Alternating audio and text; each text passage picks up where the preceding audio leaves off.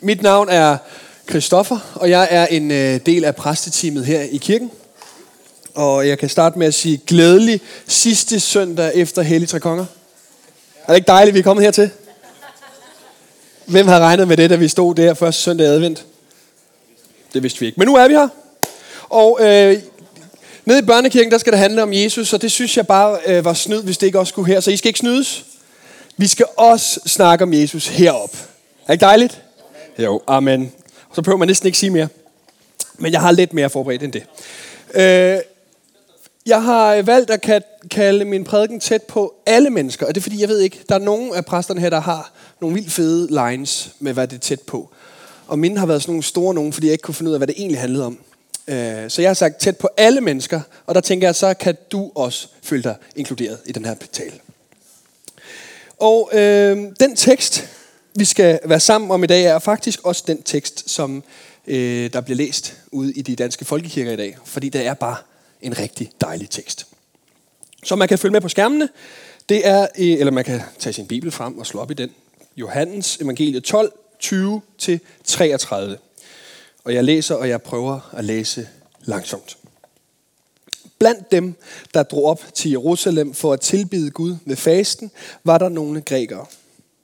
De kom hen til Filip, som var fra Bethsaida i Galilea, og sagde til ham, Herre, vi vil gerne se Jesus. Filip kom hen og sagde det til Andreas, og Andreas og Filip kom hen og sagde det til Jesus. Men Jesus svarede disciplene, Timen er kommet, da menneskesønnen skal herliggøres. Sandelig, sandelig siger jeg jer. Hvis hvidekornet ikke falder ned, falder i jorden og dør, bliver det kun det ene korn. Men hvis det dør, bærer det meget frugt. Eller bærer det mange folk. Den, der elsker sit liv, mister det.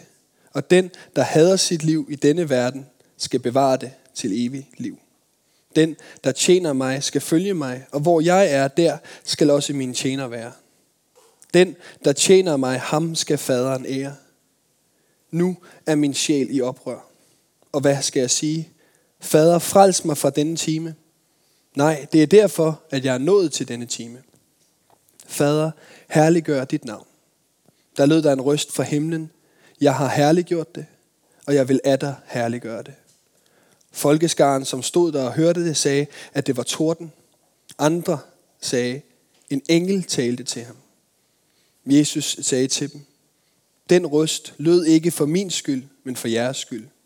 Nu fældes der dom over denne verden. Nu skal denne verdens fyrste jages ud. Og når jeg er blevet ophøjet fra jorden, vil jeg drage alle til mig. Det sagde han og betegnede dermed, hvordan han skulle dø. Amen. Lad os bede sammen. Tak Gud, fordi du er kongernes konge. Og tak Gud, fordi du kender os, og du ser os. Du ved, hvad der bor inde i os. Og Gud, vi beder dig om, at du må tale til hver enkelt af os i dag. At du må åbne denne her tekst for os, og vi må kunne se din kærlighed strømme ud til os igennem den. Amen. Det er jo en uh, lidt lang tekst, og der sker rigtig meget i den. Og for lige at uh, vi ved, hvorhen det er, vi er i historien, så nu er vi i kapitel 12. I kapitel 11 var det, at Jesus han øh, rejste Lazarus fra, fra døden. Og i kapitel 12, så er det, at Jesus han går ind i Jerusalem, hvor folk de råber Hosianna, palmesøndag. Alt er godt. Alle elsker Jesus. Han rider ind i, øh, han rider ind i Jerusalem, og derinde i Jerusalem, måske samme dag, måske dagen efter, så er det, at der lige pludselig også er nogle grækere, der er kommet for at gerne vil se Jesus. Og det er ligesom her, at vi kommer ind i historien. Og som så mange gange før, så er det som om, at Jesus ikke rigtig har hørt det spørgsmål, der blev stillet. Det er som om, han ikke rigtig svarer på det spørgsmål, ellers så er det, som så mange gange før, at Jesus svarer på en sådan måde, at vi bliver nødt til at stoppe op og tænke os rigtig godt om og se, om han faktisk ikke svarede på det alligevel. Men der kommer jo bare nogle mennesker, der siger, hej, Philip, må vi, vi vil gerne se Jesus. Og så starter Jesus med, min time er kommet. Altså, kunne I forestille jer, at der kommer en her og siger, hej, jeg vil gerne lige møde Hasse. Så går jeg over til Hasse og siger, hej Hasse, der er lige to herovre, der gerne vil snakke med dig. Min time er kommet. Sandelig sand, og så er det bare en lang monolog om et eller andet. Og jamen, de står stadigvæk over Hasse, og snakker. Det må være sådan, det godt kan føles nogle gange. Med den måde, Jesus han svarer på de her spørgsmål. Men vi skal selvfølgelig gennemgå det, og så se, om Jesus faktisk ikke får svaret på det. Der står, at det er grækere, der kommer for, at der gerne vil se Jesus. Førhen så har det bare været jøder og samaritanere, der har mødtes og, og let efter Jesus og farisæerne. Men nu er det som om, at verden er kommet tæt på. Grækerne, det var jo nærmest det hele den kendte verden dengang. Så det er måske også bare et andet billede på hedninge. Folk, der ikke var jøder, altså billede på dig og mig. Nu er budskabet om Jesus nået helt til mennesker, som ikke er jøder. Og de kommer for at ville se Jesus. Herre, vi vil gerne se Jesus. Og måske ligger der noget i det her med at se. Og fordi at jeg har læst teologi, så kan jeg fortælle jer, at øh, ordet også kan betyde forstå. Herre, vi vil gerne forstå Jesus. Vi vil gerne vide, hvem det er. Alle snakker om ham. Vi vil gerne se ham. Vi vil gerne prøve at forstå Jesus. Og måske med en tanke omkring at forstå Jesus, er det, at den her tekst faktisk giver mening. Svaret, det tætteste på, vi kommer på et svar, som Jesus han giver de her disciple, som de kan give videre til grækerne, det er, at han siger, at når jeg bliver ophøjet, så vil jeg drage alle mennesker til mig. Vi vil gerne se Jesus, ja, men når jeg bliver ophøjet, så vil jeg drage alle mennesker til mig. Hvis disse grækere har lyst til at finde ud af, hvem Jesus han er, så må de altså vente lidt til, at Jesus han bliver ophøjet. Og de bliver nødt til at vente til han er ophøjet, fordi Jesus, hvem er det Jesus han er? Jesus han er den korsfæstede. Jesus han er Guds søn, der gik i døden for vores synd. Så hvis de skal finde ud af, hvem Jesus er, så bliver de nødt til at vente lidt, fordi om 3-4 dage, så er det, at alle mennesker finder ud af, hvem det var, Jesus var. Og her er det, at grækerne spørger Jesus. Og lige om lidt, så er det Jesus, der spørger grækerne. Herre, vi vil gerne se Jesus. Og Jesus siger, men om lidt så bliver jeg ophøjet, og så vil jeg faktisk drage dig til mig. Nu kommer du og spørger, men om lidt, så er det mig, der jagter dig igennem landet for at finde dig. Hvor du har kommet helt fra, hvor end du er kommet fra for at opsøge mig. Om tre dage, så er det mig, der render hele verden rundt og leder efter dig. Det kunne måske være et svar til de to tre grækere. Men det er jo sådan, Jesus han slutter den her tekst af. Det er jo faktisk bare ikke sådan. Han starter den her tekst. Det første Jesus han siger, det er, timen er kommet. Jeg vil gerne læse det rigtigt op. Timen er kommet, da menneskesønnen skal herliggøres. Timen er kommet. Og det er bare fedt sagt, at Jesus timen er kommet, fordi han har bare igennem Johannes evangeliet sagt, timen er ikke kommet og nu er den kommet. Da Jesu mor spørger ham, om han ikke lige vil prøve at fikse den her fest, der er løbet tør for vin, så siger han bare, kvinde, lad mig være i fred. Min time er ikke kommet. Okay.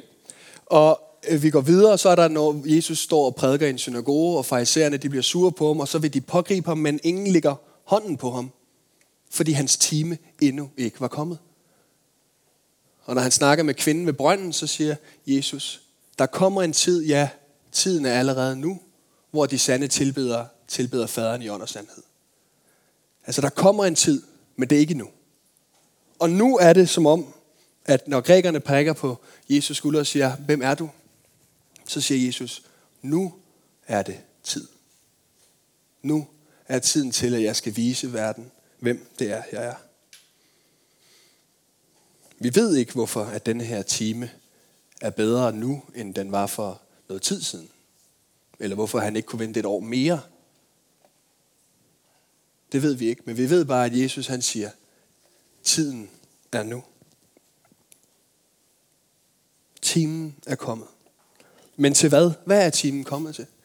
Og så siger Jesus, timen er kommet til, at menneskesønnen skal herliggøres. Sandelig, sandelig siger jeg. Hvis et hvedekorn, så begynder han at snakke om hvedekorn. Altså, jeg ved ikke, men jeg kunne bare godt forestille mig, Nej, det ved jeg ikke, om man må sige, men jeg kunne bare komme, Jesus, ja, fint. Øh, hvad mener? Hvad skal jeg sige til de to grækere, der står derovre? Jo, fortæl dem om hvidkornet. Ja. Og hvidkornet er jo billedet på, at noget må dø, for at noget andet kan opstå. Billedet er jo fantastisk, og af enhver farmer ved jo, hvad det handler om. Og det er ikke sikkert, at disciplene forstod dengang, hvad det egentlig var, det drejede sig om.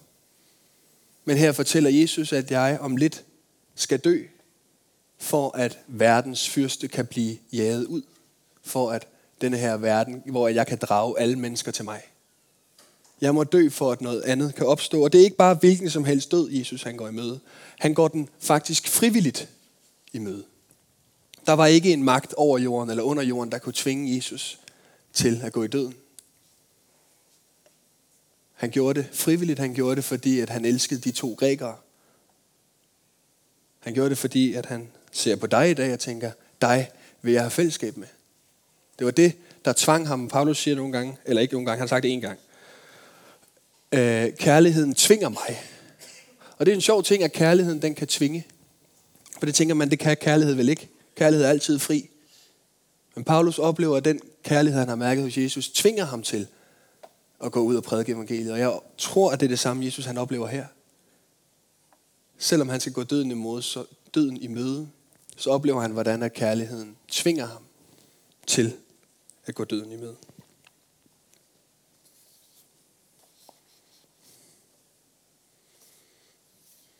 Og måske er det et af de svar, som Jesus han giver de to grækere, der kommer. Jeg ved, vi ved ikke, hvor mange der er, vi jeg bare to. Måske er det det svar, Jesus han giver til de to grækere. At hvis I vil se mig, hvis I vil forstå mig, så skal I forstå, at jeg døde for din skyld. Du kan ikke forstå mig, uden at du forstår min død og min opstandelse. Du kan ikke forstå hele Guds rige. Du kan ikke forstå hele Guds tanke om den her verden, hvis du ikke kan forstå, hvorfor jeg det er, at jeg skal dø og skal opstå. Herre, vi vil gerne se Jesus. Så kom hen til korset på Golgata om tre dage så skal I se, hvem Jesus er. Og derefter fortæller Jesus, at den, der vil tjene ham, skal følge ham. Den, der tjener mig, det står, den, der tjener mig, skal følge mig. Hvem er det så, der tjener Jesus? Det må være dem, der følger ham. Og det giver god mening, fordi det er ligesom det, som vi har oplevet igennem Bibelen, igennem Johannes evangeliet, at det første Jesus, han de første disciple, han kalder, det er, kom og følg mig. Følg mig. Det er dem, der tjener Jesus, det er dem, der følger ham. Og vi kan ikke gøre som Jesus, og vi skal ikke gøre som Jesus. Vi skal ikke redde hele verden på vores skuldre. Vi kan ikke drikke af den samme kop, som Jesus drak af. Men måske ligger der noget her, som Jesus siger, hvis du vil forstå mig, hvis du vil se, hvem det er, jeg er, så følg efter mig og gør, som jeg gør, så skal du opdage, hvem Gud er, hvem faderen er. Er du klar til at blive plantet som det frø i jorden? Er du klar til at se noget af din stolthed, noget af din, øh, det, man passer på for at passe ind i verden? Er du klar til noget af det dør for, at noget andet kan komme til liv? Den, der tjener mig, følger mig i at lade noget dø, for at noget andet kan opstå. Og måske, måske er du her i dag og tænker, min time er kommet for, at Jesus han skal ophøjes. Min time er kommet for, at nu det, som Gud har lagt på mit hjerte, det skal jeg løbe med. Min time er kommet til, at jeg vil følge efter Jesus. Min time, det som Jesus kunne mærke, grunden til, at Jesus lige pludselig råber, min time er kommet. Det må være, fordi der er noget, han kan mærke, det er nu. Og det kan være, at du i det sidste i starten af januar har gået og tænkt, hmm, er det nu, er det ikke nu? Og måske i dag tænker du, ja, det er nu. Du ved selv, hvad det handler om, om det er en brudt relation, du skal tage fat i, eller om det er noget, Jesus har lagt på dit hjerte, du skal ture og træde ud i. Men måske kan du sige som Jesus, min time er kommet.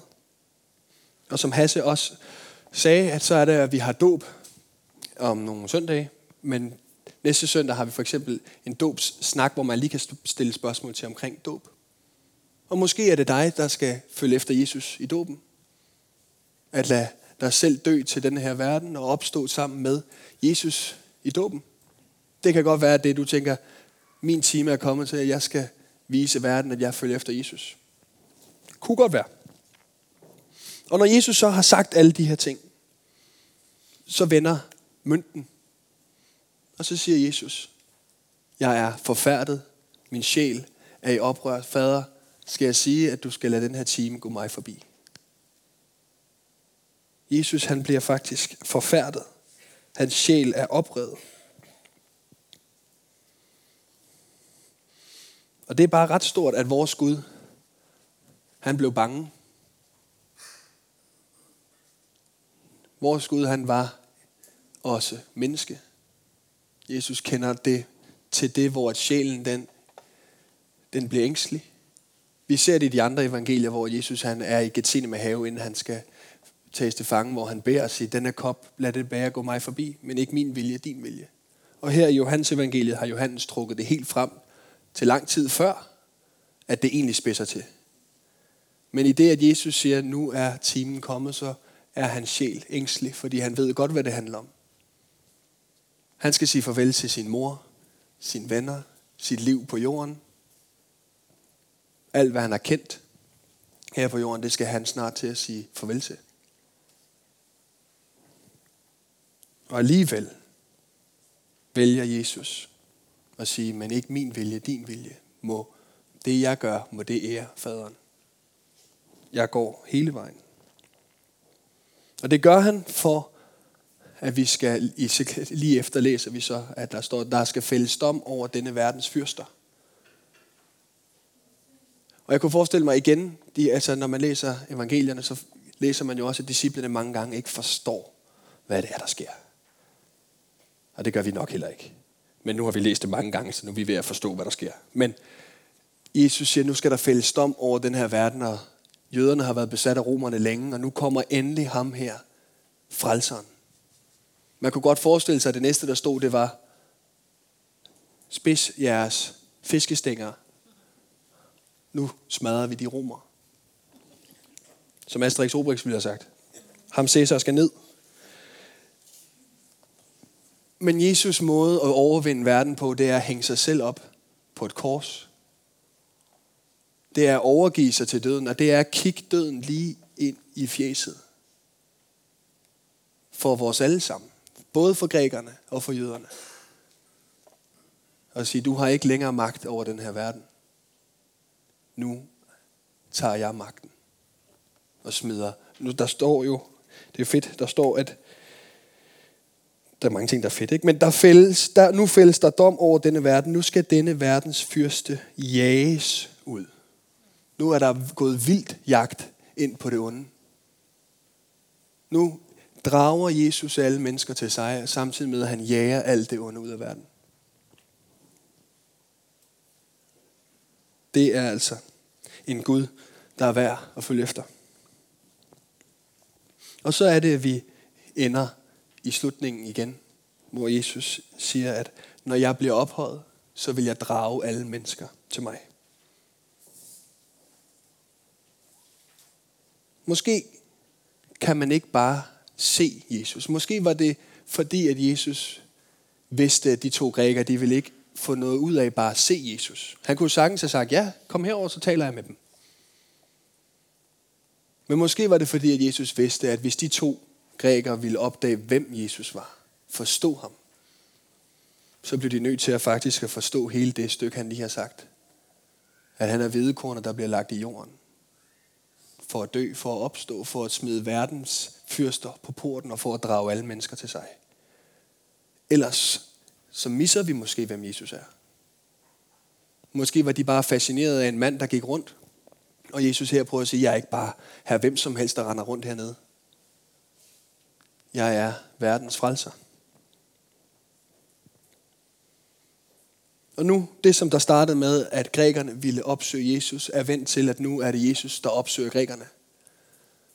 Når vi læser videre, så er det jo, at øh, apostlene bliver spredt ud i verden og spreder glæde og kærlighed og evangeliet ud i verden. Nu er der frit slag. Nu går Jesus ud for at omvende verden. Og det er Jesus, der starter med at lede efter os. Det er ikke dig, der starter med at lede efter Jesus. Det kan vi nogle gange godt få omvendt ind i hovedet. At det er min længsel, der gør, at Jesus han kommer til mig. Det er det heldigvis ikke. Det er Guds længsel efter at være sammen med dig, der gør, at han kommer efter dig. En meget klog ortodox præst, der hedder Alexander Schmemann, han har skrevet sådan her. Pas på, at din længsel efter at være hos Gud ikke skygger for det faktum, at han kom først ned til dig. Pas på, at din længsel eller mangel på længsel efter at være hos Gud ikke skygger for det faktum, at han kom ned til dig først. Gud er ikke styret af, om du længes efter ham eller ikke længes efter ham. Vi ønsker alle sammen at længes efter Jesus, fordi så er det, at vi mærker, at jeg ved ikke, om I ved, øh, tænker det, men længselen er det, som får os til at vil have mere Jesus. Vi har oplevet noget af Jesus, nu vi vil have mere Jesus. Og det er vores længsel. Vi ønsker at se Guds rige sprede sig her i kirken, i København, i mit eget liv, i min venners liv. Vi længes efter. Men nogle gange så kan den længsel godt komme i vejen for, at man tænker, at hvis jeg så ikke længes, sker der så ikke noget. Jeg ved ikke, om I kan tænke. Og så er det Alexander Smiman skriver, at pas på, at vores længsel ikke skygger for det store faktum, at det er Jesus, der drager dig til ham, og ikke omvendt. Det er jo ikke en kritik mod længsel. Det er bare for at sige, at Jesus er større end din længsel. Lige meget hvor stor din længsel så er. Og nu når det har handlet så meget om Jesus, så kunne jeg ikke lade være med at tage et øh, citat med, som jeg har læst op en gang her i kirken, for lang tid siden, så nogle af jer kan slet ikke huske det. Øh, men det er bare værd at læse to, tre, fire gange. Så jeg læser det bare en gang mere.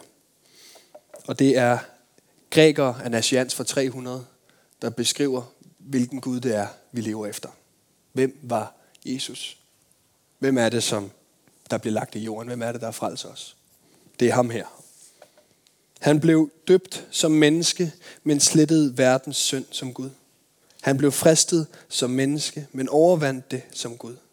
Han var sulten, men han gav mad til tusinde. Han var tørstig, men gav det levende vand. Han var bekymret, men giver mennesket hvile. Han bad, og han hører bønder. Han græd, men han stopper tårer. Han blev solgt for 30 sølvpenge, men købte hele verden tilbage med sit blod. Som et lam blev han ført til slagtning, dog er han hyrde for hele verden. Som et lam var han stille, dog er han Guds ord. Han var såret, dog helbreder han alle sår. Han lagde hans liv ned, dog havde han kræfter til at tage det tilbage. Han døde, men han giver det evige liv. Han blev begravet, men han opstod. Han gik ned i dødsriget, men han tog sjæle med op. Han tog til himlen, og han kommer igen. Amen. Amen. Det er vores Gud. Skal vi ikke rejse os op for bede sammen?